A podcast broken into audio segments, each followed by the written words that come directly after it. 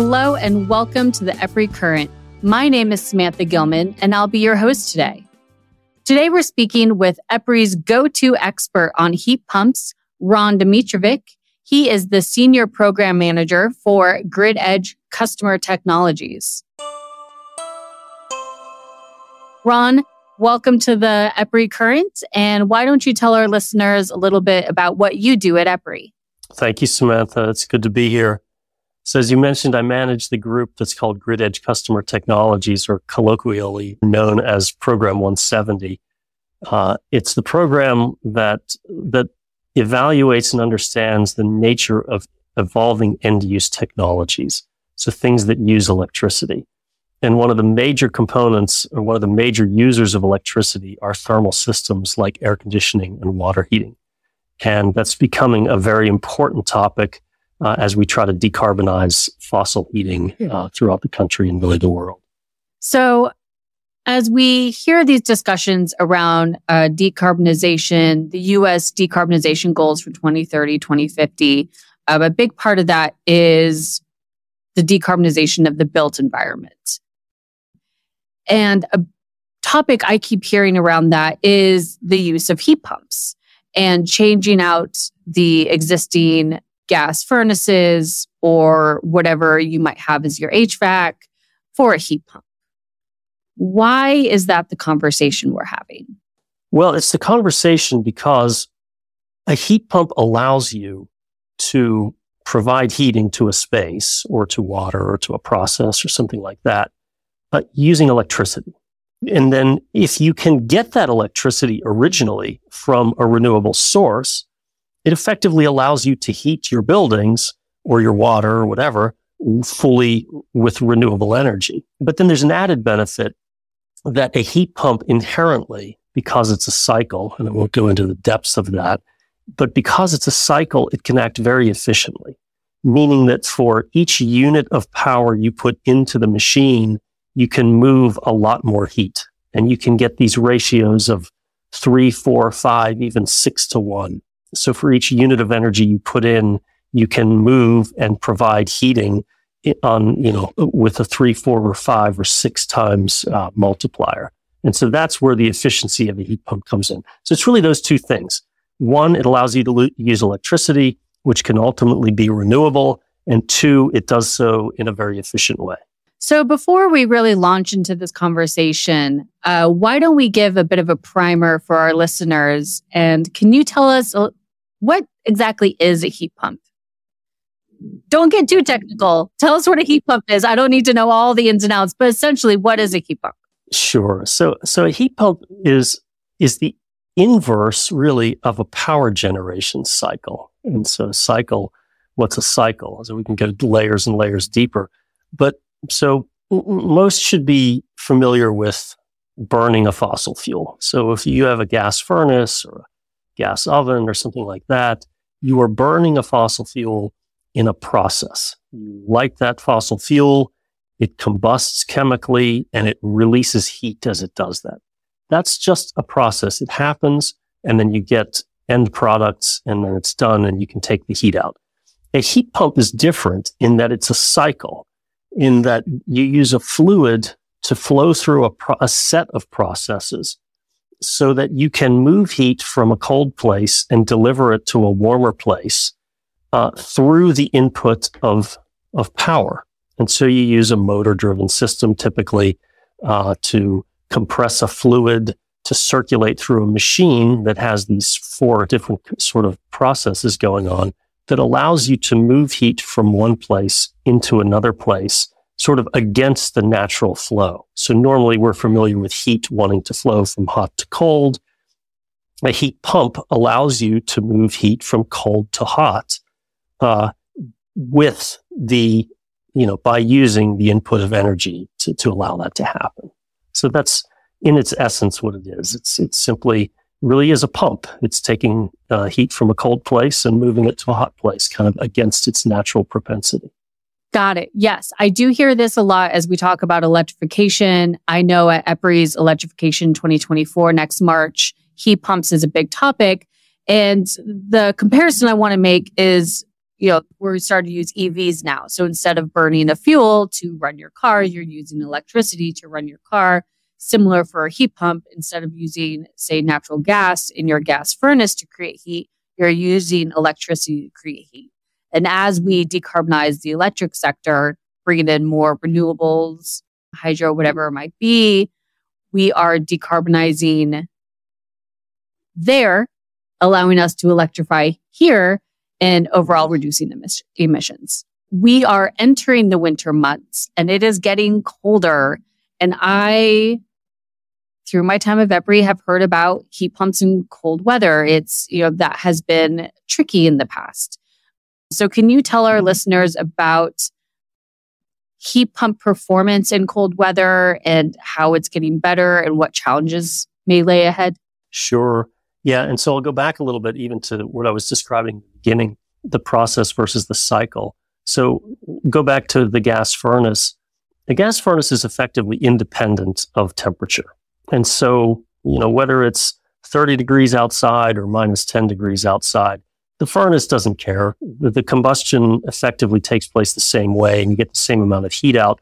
And so you simply have to size a furnace for the worst condition. So if you say, okay, the worst coldest it's ever been is 10 below zero, and you size a furnace accordingly, and it will cover you for that need. Well, a heat pump is a little different. And again, it's because it's a thermodynamic cycle that the efficiency and the ability to move heat, the ability to pump that heat is dependent on the temperatures at which the system operates. And so it's, it's, it's dependent on the actual temperatures. So if it's 10 degrees outside or five degrees outside, it's dependent on that. But it's also dependent on the difference in temperature from where you're going, from where you're coming from to where you're going to. So if you're trying to take heat from 10 degrees outside and pump it up to be 90 degrees inside, then that's more difficult than if it's a, a, a, lower lift. And we call that the temperature lift. And so the heat pump performance is dependent on that, very much so, which is completely different from how a, a combustion works, fossil combustion works. And so it's critical that you design a heat pump accordingly. So a bit more sort of design care has to be given to figuring out which heat pump style and, and size and, and so forth and system is used in a particular building in a particular climate. And, and that's, that's part of the difficulty of using heat pumps. I wouldn't say difficulty. I mean, a skilled engineer knows how to do that, but it's, um, given that heat pumps are proliferating so much and are, and are becoming so, uh, such an important part. I, I think that's a poorly understood part of the, of the equation is that they require some care in understanding how to apply them.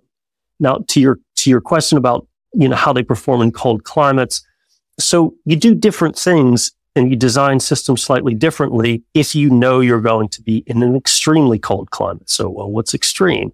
You know, so a typical heat pump for, let's say, a residence is well suited to handle, you know, temperatures down to 15 degrees, let's say.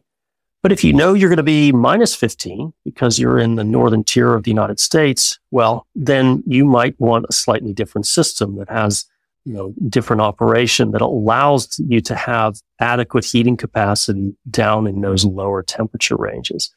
Um, alter- uh, likewise, I should say, if you're in a different building style, so let's say it's not a residence where you're blowing hot air, but it's a tall building where you're circulating hot water well, that hot water needs to be relatively warm in the range of 140 to 160 degrees. So that increases the lift as well. And so you have to have a slightly different system designed very specifically for that situation. So heat pumps are very effective, but care has to be taken into how to design them and how to deploy them. Does that help? It does. And something I've been wondering as part of this heat pump discussion is can heat pumps also make it cold? Do heat pumps replace air conditioners? Yeah. So Uh, yeah, effectively, yes. Uh, I mean, a heat pump is the heat pump is the larger set, and air conditioner is is a subset of a heat pump. And so, a heat pump is just a device that takes heat from a cold location and pumps it into a warm location. So, which side do you want to use? That determines whether you're using it as a heating heat pump or a cooling heat pump. So, in the summertime, you are using a heat pump to cool your house. You're simply uh, taking uh, air out of a colder place, or you're taking heat out of a colder place, which is inside of your house, and you're pumping it up to the outside, which is warmer. In the wintertime, you're doing the opposite. You're taking heat from a colder place, which is the outside, and you're pumping it up and delivering it to the inside. So that's accommodated with valving and so forth that switches the flow of refrigerant. But yes, they are effectively the same thing. It just depends on which side of the equation you want to, you know, whether you want to use the, the cold side or the hot side. Now, but that brings me to something that in the very best situations, you can use both. So heat pump water heating is uh, often uh, good at doing that because you need heating for the water. So you take the hot side and you deliver it to the water.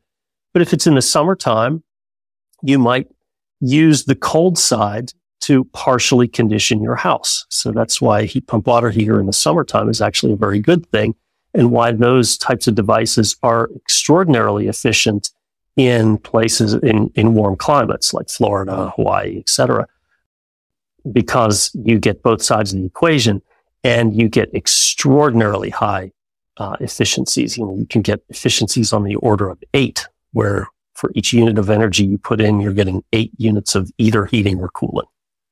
So, how are we seeing the adoption of heat pumps currently, and what what trend have you been seeing over time, and what are we anticipating moving forward? Well, I think the trend is certainly increasing. Uh, there were, uh, I think the stat is that there were more heat pumps sold last year than gas furnaces for the first time ever uh, in the United States. In, in the southern climates, so let's say Tennessee and below in the southeast, heat pumps are relatively common. I think in, uh, in Tennessee, something like 40% of households are heated with a heat pump. And and so they're fairly common and they're becoming more common slowly into the northern latitudes. Um, however, there is a transition going on in the technology. And this would go a little deeper into the weeds. Maybe we have another podcast that goes deeper into the thermo, but the, the, the traditional style of residential heat pump, at least, is what's called a single speed heat pump. And it's effectively, you know, it's the thing that most of us have at our houses. And and it's supplemented with electric resistance heat uh, to accommodate the very cold occasions. That technology is slowly being replaced by what we term variable capacity heat pumps or variable speed compressors. And in such a way that in many cases, the secondary electric resistance heat can be eliminated. And that's actually the goal. You'd prefer to have a system that is entirely heat pump that does not need to have that secondary heat, even for the coldest days. And so that's the technical transition that we're seeing happening currently. So speaking of continuing on the conversation of adoption, one thing I've thought about heat pumps, I've thought about getting one myself, but it's tough to just get a new heating unit, a heat pump in place of a gas furnace when you don't necessarily need one. And I'm going to guess that has been a hurdle for adoption, but are electric companies doing anything to support the adoption of heat pumps? Um, maybe to help with that issue because I can't be the only consumer out there having that issue. Yeah, no, you're right. It is a concern. I, I mean, and it's difficult if you, you know, you're often buying a new heating system when your old one fails. And so you're kind of at the mercy of the first contractor that shows up and whatever they have available. So you say, yeah, just put it in. I, I need heat. And so, so, you know, a couple of things we're, we're trying to educate the consumer as much as possible about the options. But to your question, yes, absolutely. The utilities probably play the most important role in educating and offering and incentivizing efficient and re- sort of uh, environmentally responsible methods of heating. They absolutely, one, encourage the use of efficient systems. And in many cases, in, in, in a growing way, are incentivizing the use of decarbonizing solutions, which would be the heat pump. Now, there are some regulations that prohibit in certain circumstances the incentivized switching from you know natural gas to electricity but that's actually changing. We see that changing in, in certain states and many parts of the country to where decarbonization is something that can be promoted through utility programs. Thanks ron.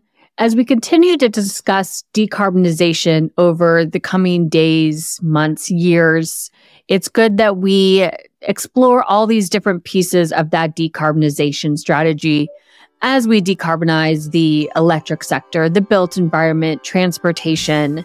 There are many pieces to this puzzle, and heat pumps is just one of them. And I'm glad we were able to explore the topic and share with our listeners. That's it for today.